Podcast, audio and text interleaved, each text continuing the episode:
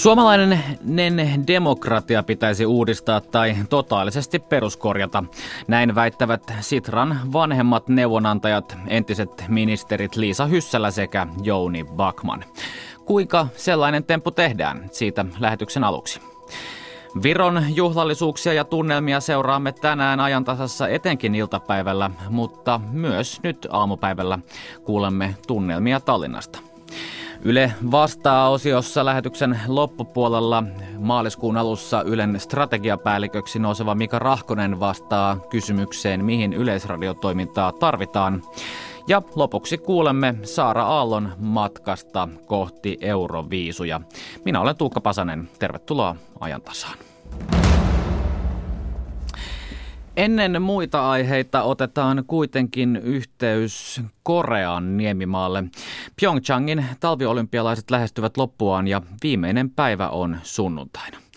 Summataan vähän, miten kisat ovat menneet ja millaisista olympialaisista nyt vuonna 2018 oikein on ollut kyse. Pyeongchangin studiossa on Aki Laine. Tervehdys sinne Etelä-Koreaan.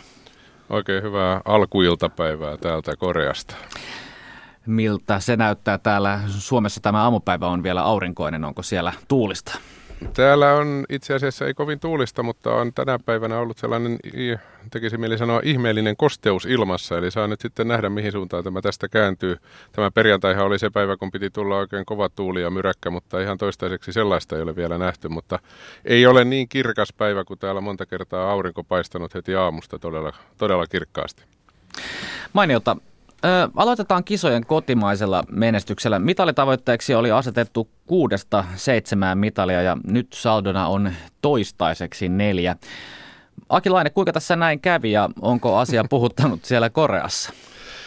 Niin, kyllähän se tietysti tekisi mieli sanoa, että päivä päivältä enemmän se alkaa täälläkin puhuttaa suomalaisia ja miksei vähän muunkin maalaisia. Tietysti pitää muistaa se, että tässä on nyt kolme ihan kohtuullista mitalisaumaa parin tunnin kuluttua. Mika Poutala ja Pekka Koskela luistelevat tuhat metriä ja ennen kaikkea huomenna Iivo Niskanen hiihtää 50 se on se päivä, johon ehkä ne kaikkein suurimmat odotukset jo etukäteenkin ladattiin ja sitten on vielä naisten 30 jäljellä sunnuntaina, eli lisääkin voi tulla, kaikki voi vielä muuksi muuttua, mutta kyllähän tilanne sellainen on, että kun Suomella on nyt ne neljä pronssia kasassa, jos tähän jäätäisiin, niin nämä olisivat suomalaisen talviurheiluhistorian, kisahistorian huonoimmat kisat. Ihan yksinkertaisesti niin. Ilman kultaa on jääty toki ennenkin jo vuonna 1972 kisat, kisat, josta pitkään puhuttiin kullattomana Sapporona ja sitten Vancouverissa ja Torinossakaan ei kultaa tullut, mutta nyt tilanne on, on tämä tällä hetkellä ennen näitä viimeisiä päiviä ja tietysti paineita aika paljon niihin ladataan nyt tässä vaiheessa, eli vielä ei kovin suureen ääneen puhuta muusta, muista kuin niistä lajeista, jotka ovat jo päättyneet, eli vaikka lumilautailustakin tuli, tuli mitali, niin siihenkin ehkä tavoitteita vähän enemmän ladattiin, ja sitten tietysti ampumahiihto on sellainen, jossa odotukset olivat korkeammalla, miesten jääkiekko totta kai myös. Ja näitä, näitä lajeja tietysti mietitään, että minkälainen tilanne oli yhdistetystäkin. Ehkä jotkut optimistisimmat odottivat mitaleita, mutta se oli tietysti ehkä vähän kaukaa haettua. Tämä on yksi tapa aina mitata menestystä ja varsin kurantti tapa maailmanlaajuisesti käytetty, että katsotaan mitaleja. Toki monenlaisia muitakin tapoja on, jos Eero Hirvonen oli kuusi, kuudentena kolmessa kisassa yhdistetyssä. Se on nuorelle miehelle hieno suoritus, mutta ei näy mitalitaulukossa. Eli tämä on tietysti sellainen, sellainen asia, joka pitäisi aina ne mahdollisuudet kääntää voimaksi. Ja jotenkin tuntuu, että suomalaisuuteen ja suomalaisiin kuuluu hiukan se, että siitä tulee ehkä enemmän sellaista painetta sitten. Meillä odotetaan sitä mitalia, jos ei sitä tule, niin tuomitaan aika usein ankarasti. Ehkä se on vähän tässä viime vuosina parantunut, mutta jotain tällaista eroa on, kun katsoo esimerkiksi noita naapurimaita. Niin, naapurivaihin tuosta vaadittavaa vaan sen verran, että monestihan myös urheilijat itse sanovat sitä, että mitalisijojen jälkeen ei välttämättä ole merkitystä. Se neljäs sija varsinkin on kovasti kirvelemä. Mutta, mutta todella läntiset naapurit Norja ja Ruotsi ovat olleet vahvassa iskussa. Norjan ylivoima nyt on täysin murskaavaa ja omassa sarjassaan, mutta Ruotsikin on kymmenellä mitalilla selkeästi edellä. Mistä tämä johtuu? Niin, tähän voi tietysti hakea hyvän tahtoisia ja pahan tahtoisia selityksiä, mutta kyllä siinä varmaan löytyy, löytyy montakin syytä. Norja on tosiaan sellaisessa vauhdissa, sillä on 35 mitalia, joista 13 on kultaa. Ja kun ruvetaan jo etsimään talvikisojen ennätyksiä, Vancouverin kisoissa Kanada voitti 14 kultaa ja samoissa kisoissa USA 37 mitalia. Eli on ihan realistinen mahdollisuus, että Norja rikkoo molemmat ennätykset sekä kultamäärän ennätyksen talvikisoissa että myöskin kokonaismitalimäärän ennätyksen Norjan tavoitehan oli 30 alun perin, jota pidettiin silloin jo todella kovana, kun se ilmoitettiin, ja nyt 35 on siis kasassa, ja varmasti lisää vielä tulossa. Ruotsilla on viisi kultaa, viisi hopeaa, erittäin hyvää venymistä siellä, muun muassa ampumahiihdossa Hanna Öberg, joka oli maailmankapin sijoilla ynnä muut tänne tullessa, on nyt olympiavoittaja ja olympiahopeamitalisti. Mutta tuo Norja tietysti eniten ihmetyttää tässä eilen kuuntelin, kun Johannes Klebu, kolminkertainen olympiavoittaja hiihdosta näistä kisoista, kertoi, kun häneltä tätä kysyttiin, että miten tämä on mahdollista, niin nosti ne syyt, jotka kyllä tiedetään, eli esimerkiksi hiihdossa ja talviurheilussa yleensäkin Norjassa arvostetaan. Se näkyy tietysti rahoituksessa, se näkyy olosuhteissa, se näkyy hengessä ja jokainen opetetaan ja oppii kuin itsestään pienestä alkaen kulkemaan suksilla ja käymään hiihtämässä ja se on tapa liikkua. Norjassa se ei ole välttämättä niin tavoitteellista kaikilla, mutta se on sellainen kansan tapa toimia ja se johtaa sitten tällaisiin asioihin. Toki voidaan sitten miettiä kaikkia astmalääkityksestä alkaa myöskin muita keinoja ja näitäkin on, näitäkin on turha peittää, mutta mit, kunnes toisin todistetaan, niin oikeusvaltiossa asiat hoidetaan näin ja kyllä se varmasti siitä kulttuurista lähtee aika pitkälle ja tietysti rahasta ja olosuhteista. Ja mit, mitaliero on joka tapauksessa lähes 30 mitalia toistaiseksi. Etelä-Korean olympialaiset puhuttivat ennen kisoja turvallisuusjärjestelyjen puolesta, toki myös poliittisesti Pohjois-Korean suhteen, mutta, mutta on siellä muutakin ollut. Kovien tuulten vuoksi piti jopa olympiapuisto tai tori hetkellisesti jopa evakuoida.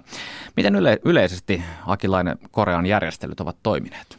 Kyllä ne hyvin ovat toimineet. Siitä on tullut palautetta. En tiedä, mitä ihmiset odottivat, mutta yleisin kommentti on se, että yllättävänkin hyvin. En usko, että täällä nyt kukaan mitään kovin pahaa odottikaan. Tuon tuollaisen maailmanlaajuisen turvallisuuden suhteen ei ole tullut kertaakaan mieleenkään edes pelätä, eikä se tuulikaan oikeastaan sillä tavalla ensimmäisellä viikolla tuuli kovaa toki, ja se tietysti oli, vaikutti urheiluihin, mutta kisojakaan ei sitten loppujen lopuksi paljon ole siirretty. Yksi ampumahiihtokisa ja vähän mäessä jouduttu muutoksia tekemään, eli sellaisia normaaleja olympiahistoriassa näitä kyllä on paljon. Eli siinä mielessä kyllä turvalliset kisat ja useampien kisojen kävijät sanovatkin, että esimerkiksi Rio verrattuna, niin olo on kyllä täällä ollut erittäin turvallinen koko ajan. Ää, No, nämä ovat olleet Akilainen sinun ensimmäiset olympialaiset toimittajana. Kaksi kysymystä yhteen. Mistä nämä kilpailut tullaan erityisesti muistamaan ja mistä sinä tulet ne muistamaan? Minkälaista on olla toimittajana olympialaisissa? Kyllä nyt tällä hetkellä varmaan näyttää siltä, että tuo Norja on se asia, joka tullaan muistamaan norjalaisten menestys, eli urheilusta, mikä on tietysti aina mukavaa, kun ollaan urheilukilpailussa. Totta kai olympialiikkeeseen liittyy monenlaisia asioita, jotka eivät välttämättä urheiluun liity, mutta jos ihan näitä kisapäiviä ja näiden tapahtumia ajatellaan, niin kyllä urheilu on pääosassa täällä ollut ja se on tietysti hieno asia. Henkilökohtaisesti tietysti niin kuin aina ensikertalaisilla kuulemma tämä suuruus, etäisyydet, liikkuminen, jatkuvat turvatarkastukset, metallinpaljastimet monta kertaa päivässä, sellaisia asioita, joita ei ihan normaalityössä tule ajatelleeksi, vaikka muutenhan työ on sellaista, päivät vaan ovat paljon pidempiä, mutta nukutaan kotona, niin kuin me tapaamme täällä sanoa, eli tuolla Mediakylässä sitten mennään töihin ja töistä lähdetään keikalle ja tehdään juttuja, etäisyyksiä, turvatarkastuksiin se päivä menee, että siinä sellainen 12-15 tuntia per päivä voi hyvinkin huveta. Kiitoksia Akilainen tästä ja erinomaisia viimeisiä kisapäiviä sinne Etelä-Korean olympiakylään. Kiitoksia. Sitten hyökkäämme kansanvallan pariin. Sitran tuoreen kansanvallan peruskorjaustyöraportin julkistustilaisuus on parhaillaan käynnissä eduskunnan pikkuparlamentissa. Raportin laatijat Liisa Hyssälä sekä Jouni Bakman kävivät haastattelussa hiukan ennen julkistustilaisuuden alkua. Suomalainen demokratia tulisi uudistaa ja peruskorjata. Näin ainakin, jos on uskominen tuoretta Sitran työraporttia kansanvallan peruskorjaus. Entisten ministereiden ja pitkäaikaisten kansanedustajien nykyään Sitran vanhempien neuvonantajien Jouni Bakmanin sekä Liisa Hysselän yhdessä työstämään raporttiin on haastateltu yli sataa keskeistä vaikuttajaa niin politiikan etujärjestöjen kuin hallinnon ja elinkeinoelämän piiristä. Tervetuloa ajatasaan Liisa Hyssälä sekä Jouni Bakman. Kiitos. Kiitos. Te kirjoitatte raportissa, että demokratiamme rakenteet ja toimintatavat eivät vastaa enää nykyajan ja tulevaisuuden tarpeita. kansanvalta tulisi uudistaa kuten vuonna 1906 ja kirjoitatte, että Suomi voisi olla demokratian edelläkävijä kuten silloin, mutta se edellyttää jopa radikaalia uusajattelua kansanvaltaisten rakenteiden ja toimintatapojen osalta. Tekstinä kovaa äh, entisiltä ministereiltä. Onko suomalainen demokratia jotenkin halvaantunut tai jäänyt ajastaan jälkeen? Ei mielestäni noin voi sanoa, vaan ympärillä oleva yhteiskunta on niin paljon muuttunut, että nämä rakenteet, jotka silloin sata vuotta sitten on tehty, eduskunta ja, ja puolueet ja, ja nämä kansanvaltaiset instituutiot, niin ovat pysyneet muuttumattomina lähes, mutta yhteiskunta on myllertynyt ympärillä. Kuinka se on myllertynyt, Jouni Bakman? No lyhyesti kuvattuna, niin kansalaiset omassa arjessaan on tottunut ihan uusiin toimintatapoihin. Nykyisin puhutaan uusista alustoista, joilla toimitaan. Ja taas ne alustat, joilla julkiset instituutiot toimivat, on hyvin perinteisiä sekä rakenteelta että toimintatavoittaa. Ja tästä syntyy se jännite, kun uusi haastaa vanhan ihmisten arjen kautta. Ja kun tämmöinen haaste on olemassa, niin siitä aiheutuu sitten luottamuspulaa, että pystyykö nämä vanhat rakenteet selviytymään näistä haasteista. Ja sen seurauksena on se iso kysymysmerkki, onko oikeutusta legitimiteettiä näillä vanhoilla rakenteilla sitten toimia ihmisten kansanvallan välineen. Mutta kansainvälisessä vertailussa Suomi kuitenkin pärjää edelleen verrattain hyvin, jos katsoo nyt ihan tätä demokratian perustilaa, niin onko tämä jotenkin muuttumassa? No kyllähän meillä semmoisia merkkejä on jo ilmassa, äänestysaktiivisuus, kansalaisten luottamus eduskuntaa, luottamus poliitikkoihin, niin kyllä tämmöisistä merkeistä pitäisi jo osata lukea, että, että on selvityksen paikka, mistä tämä kansanvallan tila nyt kumpuaa. Ja on paljon ulkomaisia esimerkkejä siitä, että miten käy, kun puolueet heikentyvät, puoluerakenteet heikentyvät, niin tulee ulkopuolelta toimijoita. Ja ovatko näiden toimijoiden toimintatavat sitten läpinäkyviä, demokraattisia, vaikkapa rahoituksen ja muun kannalta kansalaisten arvioitavissa, niin tätä sopii kysyä. No mennään sitten sisältöön, koska kaikkea emme ehdi käymään läpi. Katsotaan, minne saakka päästään. Yksi konkreettinen asia, mitä raportti perään kuuluttaa, on suoran kansanvallan lisääminen, ja siinä viitataan ihan suoriin kansanäänestyksiin. Neuvoantavaa kansanäänestystä jostain aiheesta on käytetty Suomen historiassa kaksi kertaa kietolain yhteydessä vuonna 1931 ja toisen kerran EU-jäsenyydestä vuonna 1994, näin kirjoitatte se on kovin vähän, jos miettii, miettii kansanvaltaista demokratiaa. Mitkä ovat sellaisia kysymyksiä, joista te haluaisitte nähdä suoria kansanäänestyksiä? Ehkä pitää taustaksi sanoa, että suurin luottamus poliittisen järjestelmään Euroopassa on Sveitsissä, mikä perustuu hyvin pitkälti näihin kansanäänestyksiin. Me ei kuitenkaan tässä raportissa esitetä, että pitäisi mennä sen tyyppiseen järjestelmään, vaan pikemminkin meidän viesti on, että näitä erilaisia osallistumisen, suoran osallistumisen välineitä pitää tarjota todella paljon. Ja Mitä ne muut ovat kuin tällainen neuvoantava kansanäänestys? No kun tässä tulee se ongelma, että meillä jotenkin ajatellaan, että tämän niin kuin perinteisen vaalin äänestämisen tilalle tulisi joku yksi tapa, joka korvaa sen. Me raportissa todetaan, että tapoja pitää olla erilaisiin käyttötarkoituksiin erilaisille ihmisille, satoja, jopa tuhansia. Ja tästä tulee se ongelma, että miten pystytään ottaa sitä vastaan päätöksenteossa hallinnossa – tuhannet, jopa miljoonat erilaiset aloitteet ja palautteet. Ei nykyjärjestelmällä pystytä. Ja sitten tulee tämä uusi teknologia, jopa niin sanottu algoritmidemokratia, jossa seulotaan niitä aloitteita ihan uudella tavalla. Ja tämä on ehkä se ajatus siitä, että missä Suomi voisi olla 1906 tavoin se uusi avaaja ihan uuden tyyppiselle demokratialle. Toisaalta jos miettii, että jos tulee satoja tai tuhansia eri tapoja, miten tätä suoraa demokratiaa voisi sitten käyttää, niin eikö siinä huku jo sitten vaihtoehtojen paljouteen? Tämä on just se haaste, että kun me jotenkin ajatellaan, että otetaan vertaus tuonne yrityselämään, niin ihan samalla tavalla siellä tulee sitä palautetta miljoonilta asiakkailta. Ja he ovat pystyneet sen niin järjestämään. Ja tämä on just se, että jos kansalaiset tottuu siihen asioidessa yritysten kanssa – että voi antaa palautetta, voi osallistua tuotekehitykseen ja niin edelleen. Niin miksi sitten tämä niin kuin demokratiapuoli toimiikin ihan eri periaatteella, että käydään kerran neljä vuotta äänestää ja se on siinä? No kerran neljän vuoteen äänestämisestä siihenkin ehdotatte tai pohditte, että sitä tulisi pohtia. Edustuksellinen demokratia itsessään meillä on käytössä suhteellinen vaalitapa Suomessa ja te kritisoitte tai no, hieman myös kritisoitte tätä ja todette, todette että, toteatte, että listavaali voisi toimia ainakin osin paremmin kuin nykyään käytössä oleva suhteellinen vaalitapa. Kirjoitatte raportissa, että peräti 60 prosenttia äänestäneistä eivät saa omaa ehdokastaan eduskuntaan. Ketä sinne nykyään sitten valitaan? No tietysti kansalaisen kannalta näin voi sanoa, koska jos on äänestänyt sellaista ehdokasta, joka ei ole mennyt läpi, niin silloinhan ei käytännössä lainausmerkeissä sitä omaa ehdokasta ole siellä Arkadianmäellä.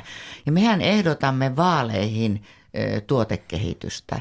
Siinä on paljon sellaisia asioita, ihan teknisiäkin, joita voitaisiin miettiä tuotekehityksen näkökulmasta, voitaisiinko tehdä, tehdä tämä, tämä toisin.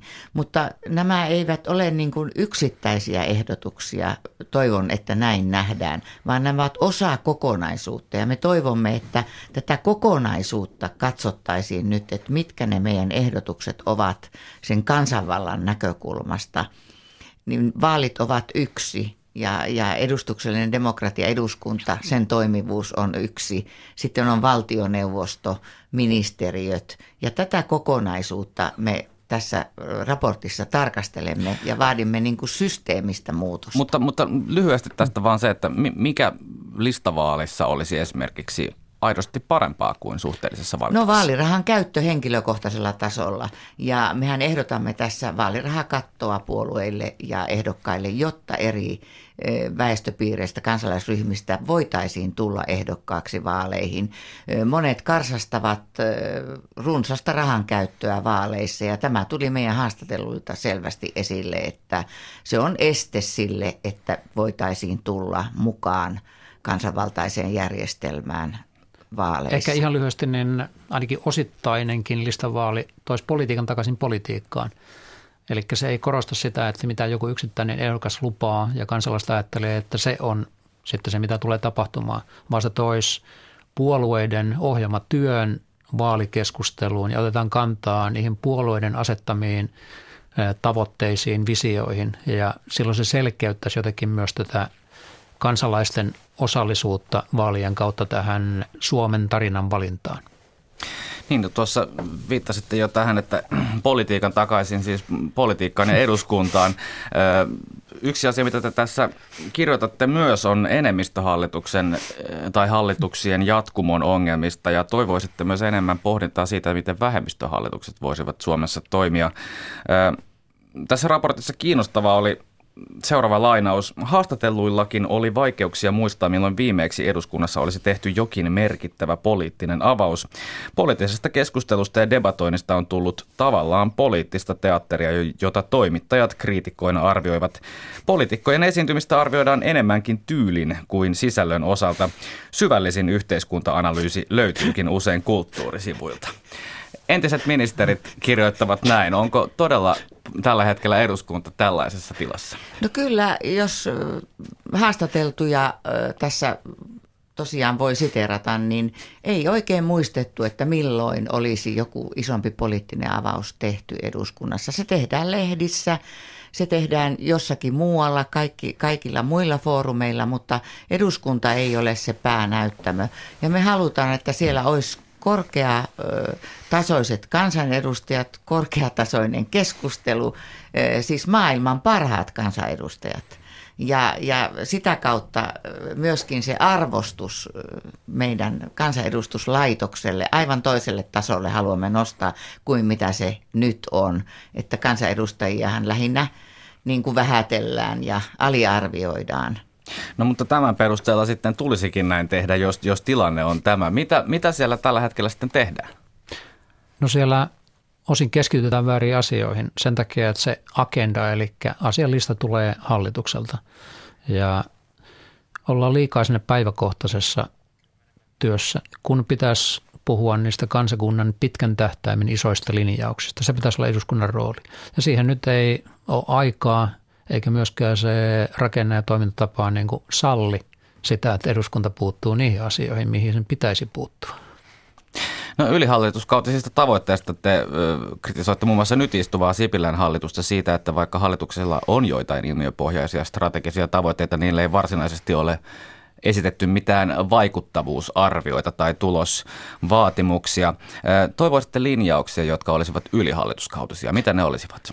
Me emme nosta mitään eri hallitusta tikunnokkaan, vaan me puhumme pitkästä linjasta, jossa tähän on tultu.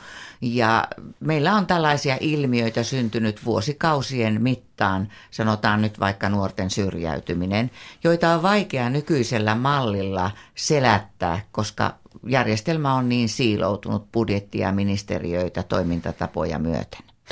Konkreettinen esimerkki, että itsekin olin 24 vuotta eduskunnassa, niin oikeastaan nyt jälkikäteen vasta oivalsin, että en päättänyt valtion budjetissa, mitä sillä rahalla pitäisi saada aikaiseksi, vaan päätin sen, että paljonko rahaa johonkin saa käyttää.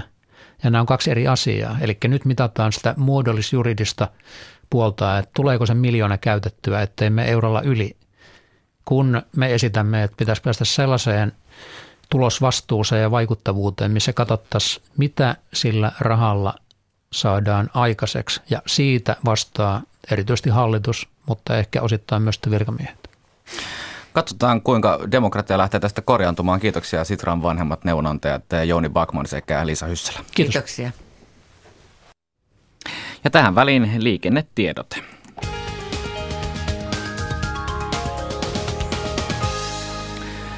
Liikennetiedote tielle neljä Lahdenväylälle Mäntsälään. Liikennetiedote onnettomuudesta tilanne on ohi Levannon liittymän kohdalla. Eli tielle neljä Lahdenväylällä Mäntsälässä Levannon liittymän kohdalla onnettomuus tilanne ohi.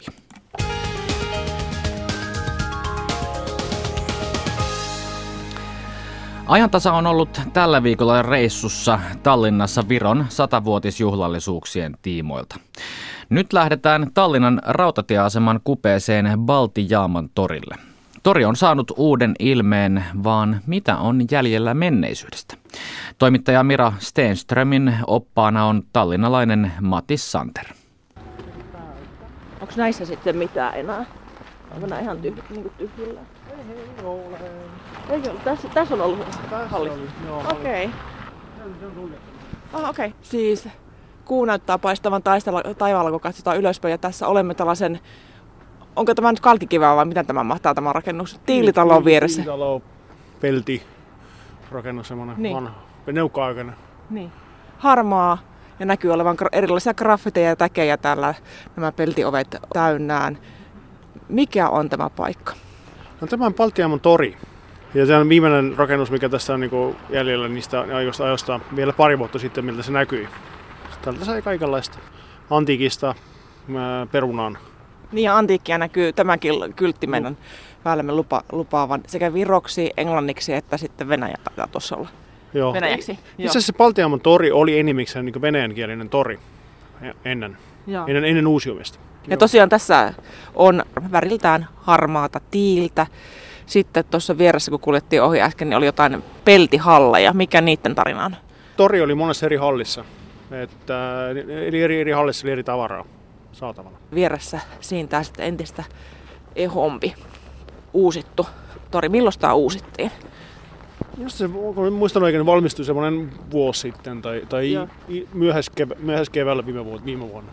Siinä on myös tuommoinen harmaa rakennus, mutta se on saanut uuden katon ja hyvin tuollaista modernia, sanoisin kuin lennokas katto, hyvin vähän niin kuin olisi paperia taiteltu. Origami-tyyppinen ehkä kuvailisin tätä. Kaksi Katso. vanhaa rakennusta niin rakennettu yhteen sitten, kun täältä näkee, Joo. että ne on kaksi eri Joo. vanhaa rakennusta. Joo. Kaksi rakennusta on yhdistetty tuommoisella vähän niin kuin lasihallilla, mutta nyt mennään lukee kauppahallin sisälle. Että itse asiassa tämmöiseltä ne, ne, se kaupan näyttöi silloin, äh, kun Viro uudelleen itsenäistyi, tämä lihasali. Niin. Tällaisen, tällaisen se näyttö nyt. Eli tässä kun tultiin sisälle, niin tässä on lihatiskejä. Toisella puolella ei ole yhtään mitään, pelkkä tyhjä lihatiski. Toisella puolella on sitten yltäkylläisyyttä. Tätäkö se oli, että oli tyhjää yksinkertaisesti, kun oli neuvostoviro? Se oli yksinkertaisesti tyhjää. Ei ole mitään. Jos esimerkiksi kauppahallissa tai kaupoissa ei ollut tavaraa, niin mistä sitä sitten saatiin? Maatiloilta, sukulaisilta, perunaa, porkkanaa, sipulia, joskus lihaa, jotain tuotiin, joskus tuli apua, joskus Ruotsista, Suomesta, jauhoja, riisiä, maitojauhetta, öljyä, niitä tuli, tuli sitten Suomesta ja Ruotsista tuotiin. Niin kuin, se, se piti niin kuin jostain muualta hankkia, jos kaupassa ei ollut tavaraa. Joo, kaupassa itse asiassa ei ollut, äh, ei ollut juuri mitään. Eli se oli se, se, oli se ja jotain suolaa.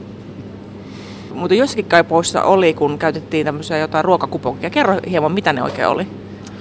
Ne oli äh, kupongit, se oli, mä en muista tarkkaan, mutta se oli semmoinen, että joka henkilö sai, sai kuukaudessa ostaa puoli kilo lihaa, puoli kilo makkaraa, kilo sokeria, pari litraa maitoa, jotain semmoista, mutta niitä jaettiin vain tietyillä tavoilla ja mulla ei ollut silloin yhtään kuponkia. Mä en ollut Tallinnassa rekisteröity asumaan, että mulla ei ollut mitään käytettävissä. Vaikka mä asuin ihan niin kuin kaupan vieressä, mä, mulla, mulla ei ollut sillä asiaa, kun sillä, mulla ei saanut, saanut sille mitään. Kupongit oli käytettävissä vain, vain siellä paikkakunnalla, missä ne oli niin kuin myönnetty. No mi- millä te sitten tulitte toimeen perheen kanssa? Maatilalta äitin, äitin vaimon vanhemmilta saatiin, saatiin perunaa, perunaa sitten ja sipulia ja, ja kaupan, kaupan takaovesta käy. kävin sisään hakemassa äh, kuivahtanutta parin päivän vanhaa leipää, että ilman kuponkia joskus sai. Joskus, joskus oli, jos oli ylijäämä leipää, sieltä sai, oli hyvä päivä, sitten sai. Jos oli paha päivä, sitten saanut. Sitä, sitä on jotenkin vaikea kuvitella, mutta se on ollut ihan todellisuutta. Milloin oli tavallaan pahin aika? Pahin aika oli se oli tämä 91-luvun, kun rubla loppu, loppuaikana, kun hyperinflaatio oli syönyt kaikki, kaikki säästöt. Ja, ja sitten kun vaihtoi vielä kruunuun, että sitten, vaikka kruunun tuli sitten kaikki tavara oli myynnissä yhtäkkiä, mutta, mutta ei jaksanut ostaa mitään. Sinä olet siis 15-vuotiaana muuttanut Tallinnaan? Mä olin 15-vuotiaana muuttanut Tallinnaan, mutta silloin mä olin jo pikkusen vanhemmin, mä olin 25 jotain semmoista, 20 jotain. Mulla oli silloin jo kaksi, kaksi pientä lasta ja perhe ja ylioppilaana ja töissä ja keikaillaan muusikkona. Ja, niin sinä olet kuitenkin ollut töissä muusikkona ja silti niin kuin joutui tuota, jonottamaan tai etsimään sitä, sitä ruokaa. Mikä se palkkataso silloin sinulla oli? Hei, palkkataso neukkoaikana aika hyvä. että Sinun insinööripalkka oli ja mulla oli parempi palkka kuin isällä koulun, koulun, opettajana ja keikkoja oli aika paljon, mutta kun, kun tuli vaikeukset, taloudelliset vaikeukset, niin niin äh, yleensä, niin kaikilla hävisi säästöt ja kaikilla hävisi rahaa, eikä ei ollut rahaa enää mitään palkata muusikkoja. Jos rahaa ei riittänyt muutenkin, niin sitten muusikkoille hävisi keikat ja jäi pelkästään palkkaa, mikä oli vain kolmasosa siitä, mistä oli niin tottunut tienaamaan. Että se oli niin vaikein aika. Sanotaan 85-90 oli, oli hyvä aika mulle sillä. Eli aika paljon töitä ja keikkaa ja rahaa. Ja, mutta se loppui siihen 91-luvun, kun hyperinflaatio soi kaikki säästöt ja Joo. ei ole mitään jäljellä niistä. Joo. Silloin oli pakko tulla toimeen vähällä. Joo, ja minusta kenellä, kenelläkään ei ollut mitään. Niin tasavertaisuus oli silloin paljon niin kuin suurempi. Nyt, nyt, nyt kyllä erivertaisuus on, on, on aika kova tällä, tällä ajalla Eestissä. Että se... Joo. Joo, täällä näkyy olevan tosiaan juustokauppaa ja sitten italialaista jäätelökauppaa. Ja onko tässä sitten ravintola-osa tästä kauppahallista? Joo, Tää tulee ravintola. Tämmöinen katu, katuravintola Joo. tyyppinen. Ylhäällä on niin ravintola, ja, mutta se on niin katuruokaa, erilaista. Miten nopeasti Viro rupesi ihan tavallisen ihmisen näkökulmasta tavallaan tilanne paranemaan, että ruokaa löytyi, löytyi kaupasta ja ei tarvinnut välttämättä sukulaisilta ruveta etsimään? Itse asiassa aika heti. Että ruoka tuli kauppaan ihan niin kuin kruunun jälkeen, että kun kruunu oli vapaasti, vapaasti niin kuin vaihdettavaa ähm, saksamarkaksi ja, ja sieltä tuotin, tuotitavara tuli aika heti äh, tiskeillä, mutta, mutta niihin, siihen ei ollut varaa. Kun, jos nyt tuo sen ihan niin kuin suorana nykyään tänään sen päivään, niin se kuukausipalkka oli 10 euroa tänässä rahassa. Ja ettei sille paljon saanut. Niin. Millä ihmiset selvisivät? ihmiset olivat itse asiassa tottunut semmoiseen, eikä siinä neuvosta aikana ei mikään ylikylläisyyttä ollut. Että, ja oli vaikea, oli kyllä vaikea silloinkin. On tänäänkin ihmisillä vaikeaa. Jos on pieni tuloinen perhe, niin on todella vaikea Tallinnassa asua. Että, että palkkakyöhöllisyys on, on todellisuutta tänään Tallinnassa ja Eestissäkin vielä. Että vaikka käy täyspäivänä töinä, niin sillä ei elää. Kun sinä olet nähnyt sen ajan, että että to, tosiaan ne lihatiskit olivat tyhjiä ja nyt kun katsoo tätä yltäkylläisyyttä, mitä tässäkin niin kuin näkyy ympärillä tässä kauppahallissa, niin mitä ajattelet siitä? Onko oppinut niin kuin tavallaan sitä, mitä nyt on, niin paremmin arvostamaan kuin nähnyt sen, että oli aika milloin ehkä ei ollut? Kyllä sitä osaa arvostaa, että pikkusen semmoinen huolissani, että mitä niin oman lapseni tai, tai lasten lasten lapset pystyvät arvostamaan sen, mikä, mihin me ollaan kehittynyt. Että erityisesti nuoremmin puolin ei ole nähnyt, mun, mun lapset itse asiassa ne ei muista sen neuvosta ajasta, niistä ajasta ei ole mitään, että, että ne ei, ei osaa arvostaa sitä ja, ja, ja, ja voi olla aika, aika, osa, aika suuri osa niistä, niistä nuorista niin haluaa elämästä elämän, kun se on mahdollista, että kun, kun Suomi ja Ruotsi, rikkat maat on niin vieressä, Kuinka paljon tällainen esimerkiksi tämän torin remontoiminen tai kehittyminen niin kuvastaa sitä Viron kehitystä? Aika hyvin itse asiassa. Minusta se, se kuvastaa aika hyvin. Ja toisaalta kuvastaa siltä, että vähätuloisilla ei ole tällä asiaa enää. Tänne? Tänne, joo. Että ennen oli, nyt vähemmän. Että tämä ei ole mikään halva paikka enää. Että mikä, ennen se oli niin Tallinnan halvin, halvin tori, niin nyt se on ilmeisesti Tallinnan, Tallinnan lähes kallin tori. Nummetori on aika kesällä aika, aika hyvä. Siellä on, niin kuin, tuotaan suoraan maatiloilta tavaraa ja, ja öko, öko, ökologisesta puhtaasta tavaraa. Se on, se on mukavaa toria. Mutta Tallinnan keskustori on vielä samassa ajassa, missä se oli 30 vuotta sitten, että se, se ei ole muuttunut ollenkaan, että sitä ei ole korjattu edes siihen, siihen aikana. Että, ja sieltä näkyy vielä se neukkoaikojen Tallinna kyllä sitä ei, ei pelkästään näky sen, se, se, sen tunteen enällä.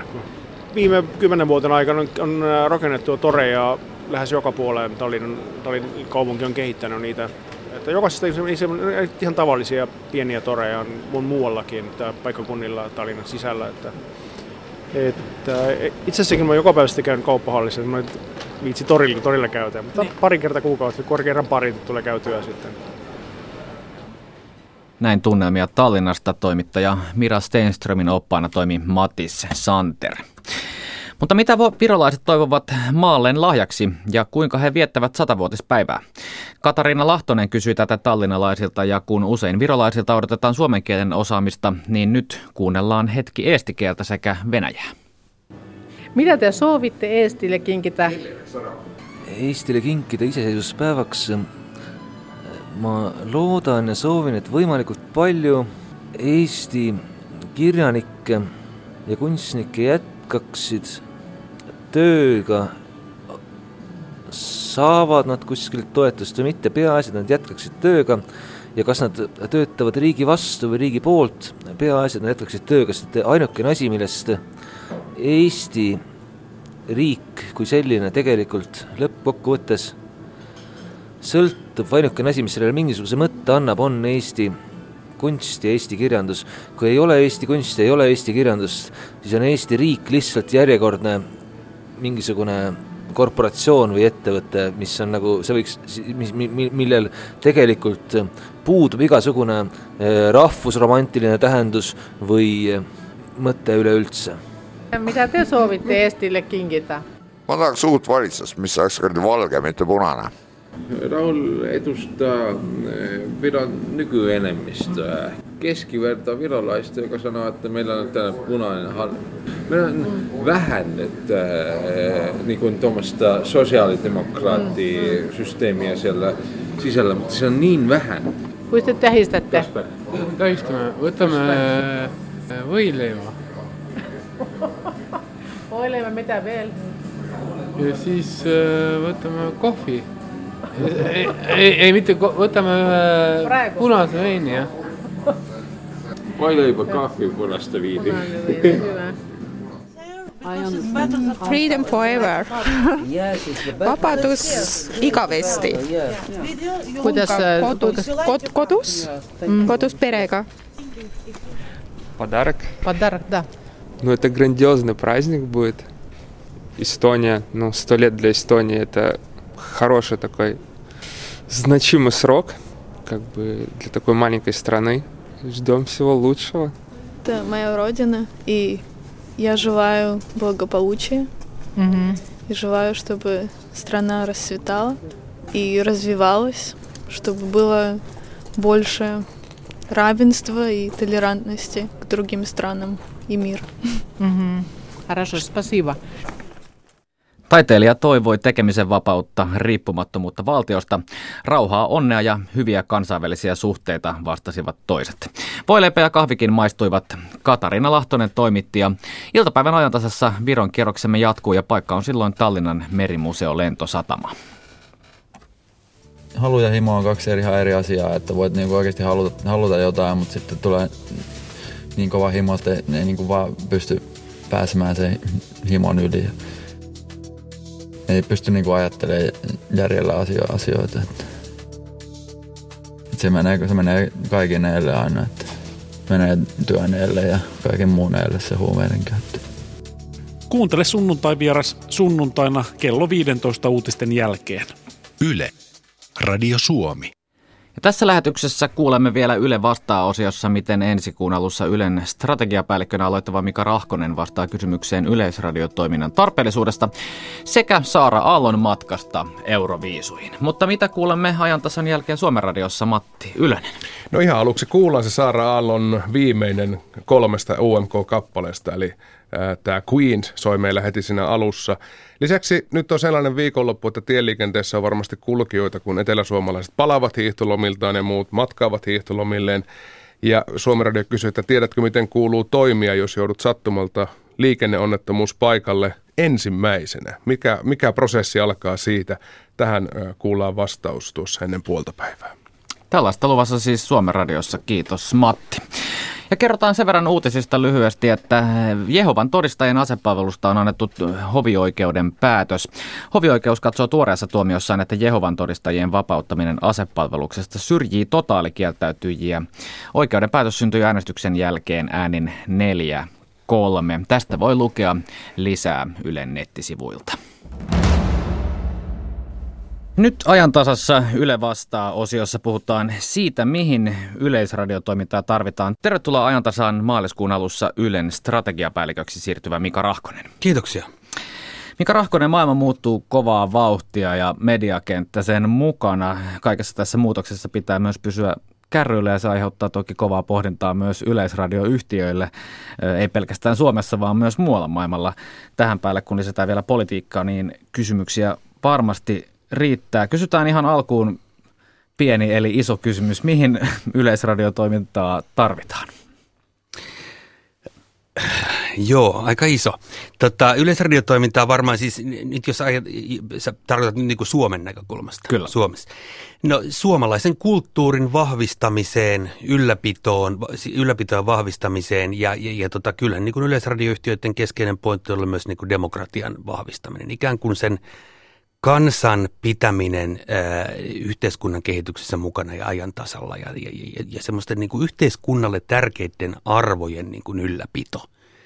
Niin nämä, nämä on edelleen se. Tässä on jännä juttu sillä että tämä yleisradiotoiminta, joka nyt alkaa olla kohta niin kuin, siis, tai, tai nyt Suomenkin yleisradio, siis yli 90 vuotta vanha, niin nämä, nämä perinteiset yleisradiotoiminnan arvot, niin nämä ei ole niin kuin oikein hävinnyt mihinkään.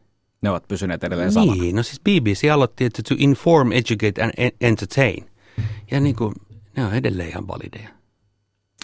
Ö, ympäri maailmaa tilannetta, tilanne elää myös muissakin maissa. Yleisradioyhtiöiden asemaa pohditaan maassa, jos toisessa muun muassa Sveitsissä ollaan ensi kuussa äänestämässä Sveitsin julkisen yleisradioyhtiön lakkauttamisesta. Vastustajien mukaan sen väitetään olevan liian kallis ja yksityisillä varoilla toimivia medialähteitä niin paljon, että tarvetta ei enää tällaiselle ole. Ajatellaan, että jos näin kävisi Suomessa, mitä katoaisi?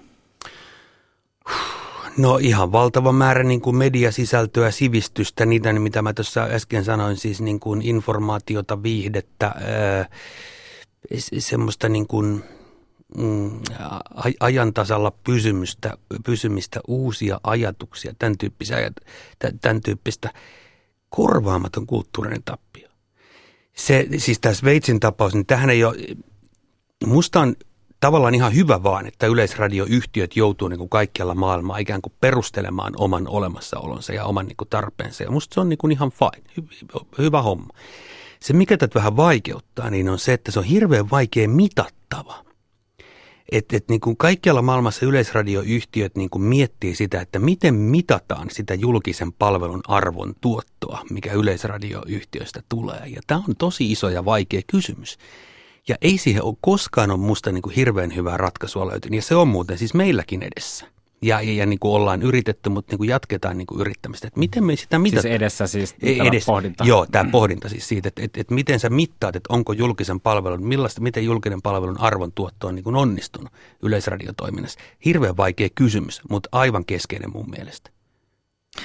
Ö, politiikasta vielä, vielä sellainen, että näiden yleisradioyhtiöiden – Olemassaolla perustellaan usein nimenomaan ilmaisen ja riippumattoman median tarpeellisuudella. Tähän juuri viittasit itsekin. Toisaalta näitä yhtiöitä on myös toki väärinkäytetty Euroopassa tuorempana. Esimerkkinä voi katsoa vaikka Puolaa, joka on saanut EU-takin kovaakin noottia.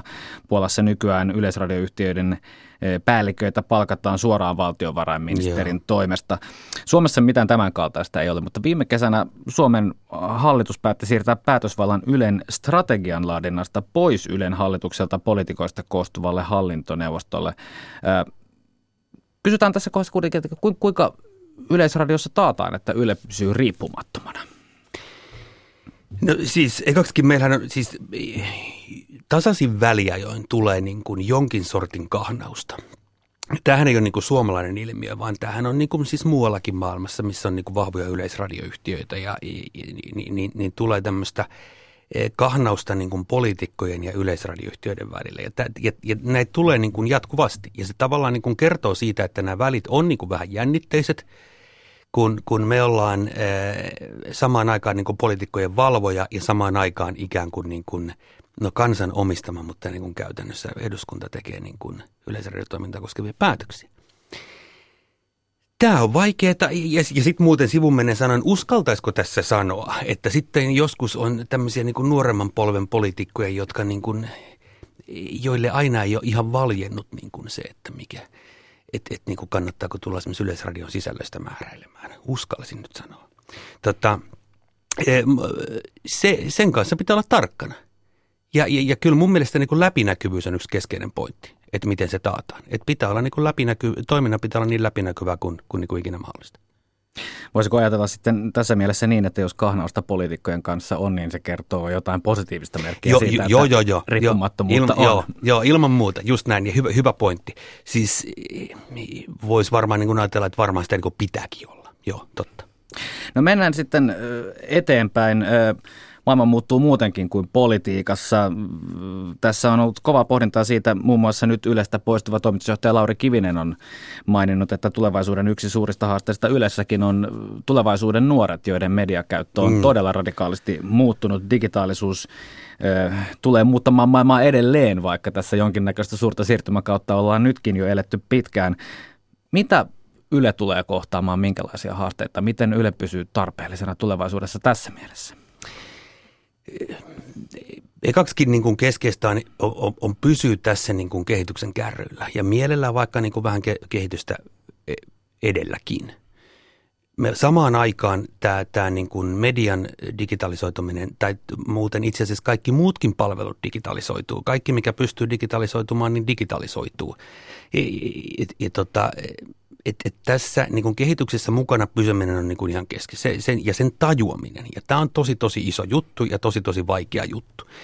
Ja, ja tota, me ollaan puhuttu täällä sitä, että et, et, niin kuin joskus kannattaisi vähän katsoa, ei pelkästään oman toimialan sisään, vaan myös niin kuin miettiä, että miten, miten muilla toimialoilla on oivallettu tämä digitaalisuus, esimerkiksi pankkibisneksessä vedonlyöntibisnes ymmärtää sen aika hyvin. Ei niin, että meidän tarvitsisi yleisradioiteista mallia ottaa vedonlyöntiyhtiöt, mutta oivalluksia siitä, miten niin kuin digitaalinen asiakaspalvelu ja digitaalinen yleisöjen kohtaaminen toimii. Mitä tapahtuu muualla. Niin, mitä tapahtuu muualla. Ja, ja, ja, tota, ja, ja sen niin kuin oivaltaminen ja ikkunat auki pitäminen. Toinen iso asia on tämä sukupolven vaihdos mikä on, mistä puhutaan vähemmän kuin digitalisaatiosta. Meillä on samaan aikaan median tekijöiden ja median, median yleisöjen sukupolven vaihtunut.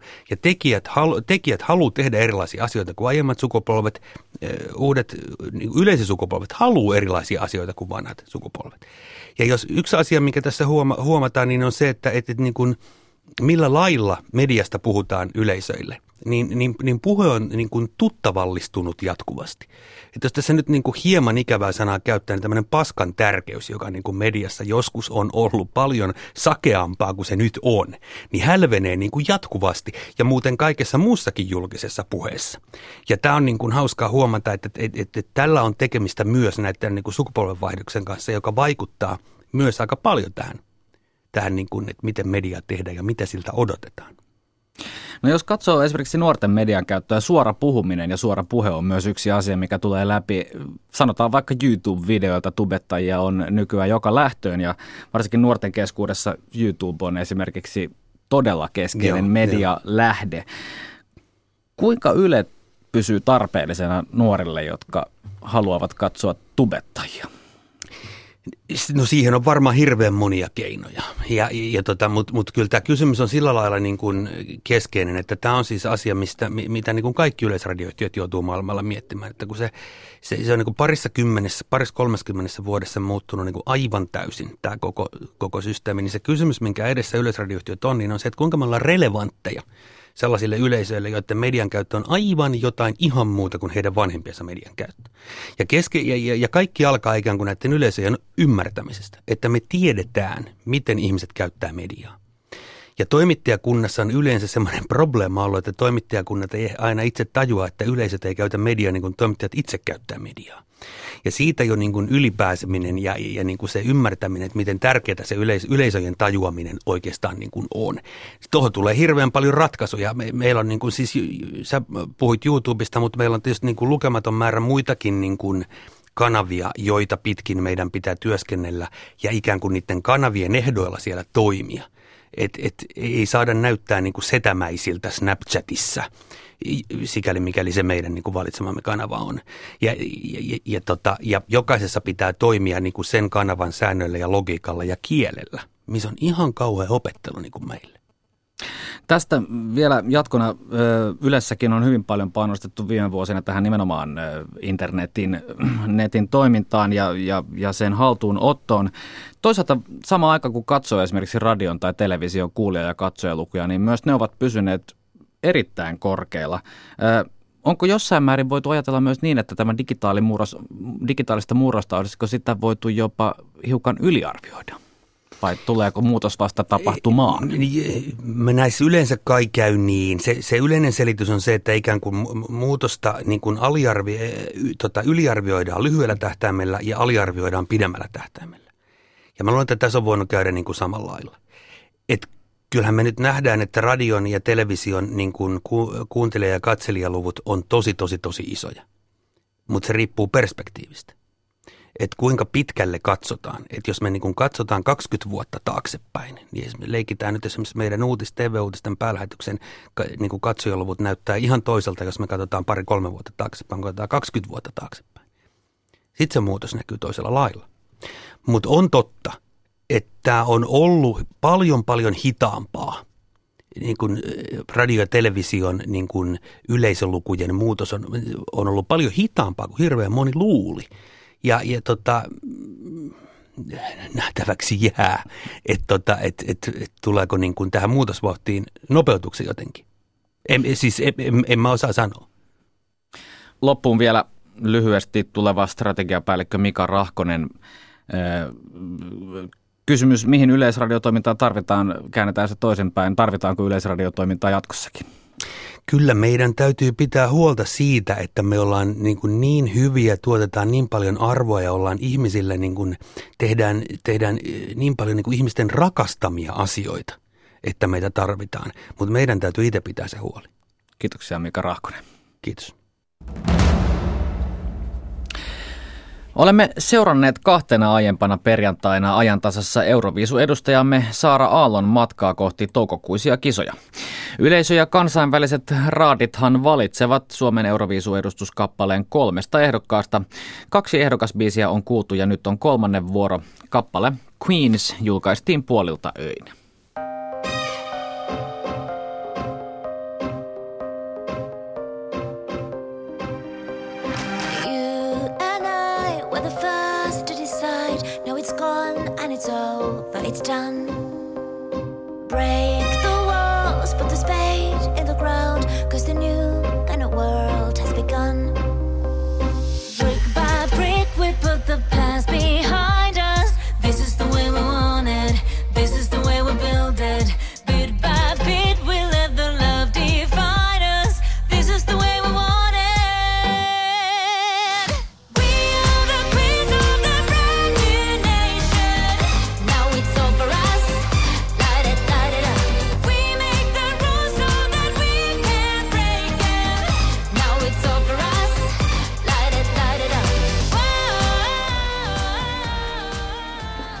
Näin soi Saara Aallon kolmas ehdokaskappale Queens ja se kuullaan myös tuossa Suomen radion lähetyksen aluksi.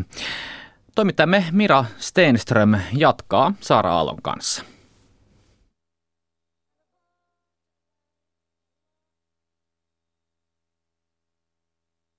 Suomen edustuskappale Euroviisuihin valitaan kolmesta eri ehdokkaasta ja tänään tosiaan on julkaistu näistä ehdokkaista viimeinen kappale on nimeltään Queens. Minkälainen tarina Queensiin kietoutuu? Tämä on itse asiassa aika hauska tarina. Tämä on nimittäin sävelletty tammikuussa 2017. Tämä on yksi, yksi ensimmäisiä biisejä, mitä mä sävelsin Lontoossa sen jälkeen, kun X Factor oli loppunut siellä. Ja tämä on sävelletty silleen, että mistään Euroviisusta ei ollut tietoakaan. Ja se on hassu, koska tämä biisi monien mielestä kuulostaa eniten Euroviisubiisiltä. Ihan niin kuin tässä olisi mietitty Euroviisuja, mm. mutta ei ole. Ja, ja mä menin Lontoossa sitten studioon kolmen miehen kanssa, joita mä en tuntenut aikaisemmin, eikä hekään tuntenut toisia oikein aikaisemmin. Ja meillä oli ehkä vähän semmoinen kinkkinen, me ei oikein saatu, me ei löydetty oikein mitään, että mistä lähteä eteenpäin. Ja me aina koitettiin jotain ideaa, aina tyssäs. Ja lopulta me oltiin, että mitä me tehdään. Sitten mulla oli tällainen, että, että hei, että mä pari vuotta sitten tein tämmöisen yhden melodian, mikä on mun mielestä kiinnostavaa, että mitä jos me tehtäisiin tätä. Ja sitten mä menin piano äärelle ja soitin ihan palladin tämmöisen egyptiläisen melodian ja mä niin hyräilin niille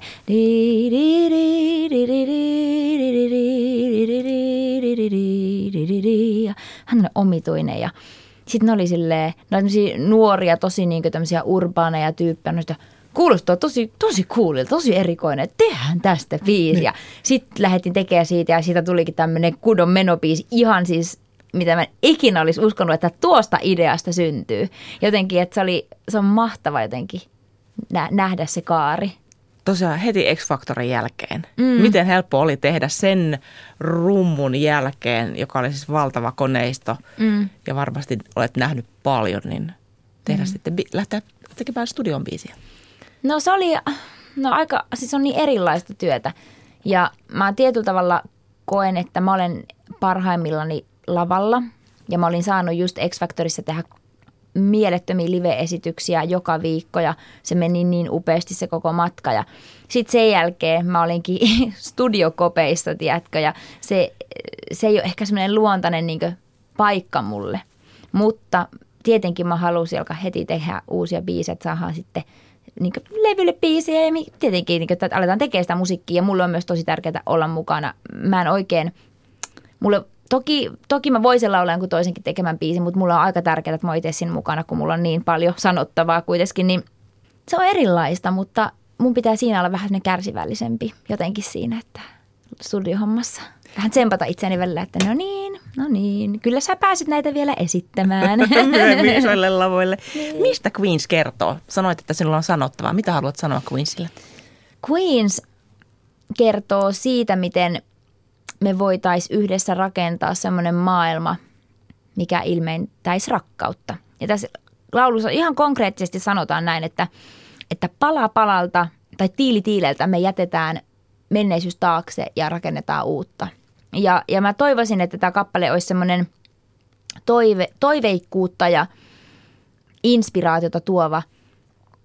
Tässä lauletaan, että, että me voidaan olla uuden maailman kuningattaria tai kuninkaita ja et, että tehdään asiat rakkaudella ja ollaan, ollaan just ketä me ollaan. Queens on, on hyvin erilainen kuin kaksi aiemmin julkaistua biisiä. Kaikki ne ovat pop-kappaleita, mutta niissä on erilainen tunnelma. Y- mm. Yksi on semmoinen selkeä tanssibiisi, sitten on rauhallisempaa, no sitten Queens. Miten vaikea on tekijänä tehdä tämmöisiä ihan erilaisia biisejä? No, Miten käännetään se vipu aivoissa, että nyt sitten seuraava toisenlainen? Musta tuntuu, että on helpompaa tehdä erilaisia kuin samanlaisia. samanlaisia. Luontevasti niin. biiseistä, että kuitenkin tulee erilaisia. Varsinkin ehkä mun tapauksessa, kun mä oon aina vähän sellainen, että mä en oikein tykkää semmoisista säännöistä, niin mä tykkään kokeilla erilaisia juttuja. Ja, ja mun mielestä se on ihanaa, että nyt on kolme viisu ehdokas biisiä, mitkä on kaikki erilaisia, mutta kaikki silti kuvastaa mua artistina tosi hyvin, että ei, ei ole liian sillisalattia Varsinkin sitten, kun ihmiset näkee vielä ne lavaesitykset. Ja mun mielestä nämä kaikki biisit omalla tavallaan tuo musta esiin jonkun puolen. Että et Monsters on semmoinen, missä mä pääsen monipuolisesti käyttämään ääntä ja siinä on sellainen tosi vahva sanoma ja no lavasouta en voi vielä paljastaa, mutta se tulee olemaan tosi, tosi, tosi hieno tietenkin. Domino on taas enemmän, menee sen äänen ja sen biisin ehdoilla. Ja sitten taas Queens on vähän semmoinen outo lintu jollain tavalla. Siinä on jotain semmoista outoa siinä melodiassa ja, ja, ja fiiliksessä, mutta silti jotenkin se on hirveän tarttuva.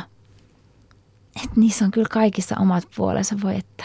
Näillä kaikilla kolmella Euroviisu-ehdokaskappaleilla niin on, on tietysti kansainvälistä yhteistyötä tehty. Siellä on ihmisiä, jotka ovat tehneet yhteistyötä esimerkiksi tällaisten tähtien kuin Pitbullin tai Loreenin kanssa, niin miten tällaiset ihmiset on saatu mukaan? Kuinka paljon auttaa esimerkiksi, että olet ollut mukana X-Factorissa? Vaikuttaa ihan tosi, tosi paljon. Kyllä täytyy sanoa, että se on semmoinen käyntikortti mulle tai semmoinen, niin kuin, että se ihmiset haluaa tehdä, tehdä mun kanssa töitä, koska he tietää, miten iso juttu on X Factor UK. Ja jos siinä tulee toiseksi, että miten, miten iso, iso, iso juttu se on. Ja sitten kun he pääsee myös suoraan YouTubein katsomaan esityksiin, niin saa aika hyvän käsityksen mun, niin kuin, että minkälainen mä oon ja mitä mä teen, mitä mä osaan. Edustuskappale valitaan siis UMK 18 Saara tapahtumassa Espoo Metro Areenalla lauantaina 3. maaliskuuta. Ja, ja se, olet kertonut jo etukäteen, että siellä on Melsi mukana. Mm. Melanie C, siis Spice Girlsista tuttu. Joo. Minkälaista potkua sä tuo siihen? Voisin kuvitella, että muutenkin jännittämään Se tuo mulle potkua, koska mä, mun adrenaliinit nousee jo pelkästään sitä ajatellessa, että mua jännittää se enemmän kuin ne mun esitykset. Että just sit kun mä tapaan sen, niin miten mä niin sanon sille, että miten mä, voin, miten mä voin kertoa sille, että miten paljon Spice Girls on vaikuttanut siihen, mik, miksi mä oon nyt tässä. Jalat tutisee. Niin, kyllä. Näihin kuvia tunnelmiin. Paljon onnea matkaa, Saara. Kiitos paljon. Saara Aaltoa haastatteli siinä Mira Steenström. Saara Aalto on säveltänyt ja sanoittanut tämän kolmannen kappaleen yhdessä Tom Aspaulin, Farley Arvidsonin ja Charlie Walshin kanssa. Aspaul on kirjoittanut kappaleita muun muassa Kylie Minoguelle ja Matt Terrylle. Queensin on tuottanut Arto Ruotsala ja musiikkivideon ohjannut Alex Heron.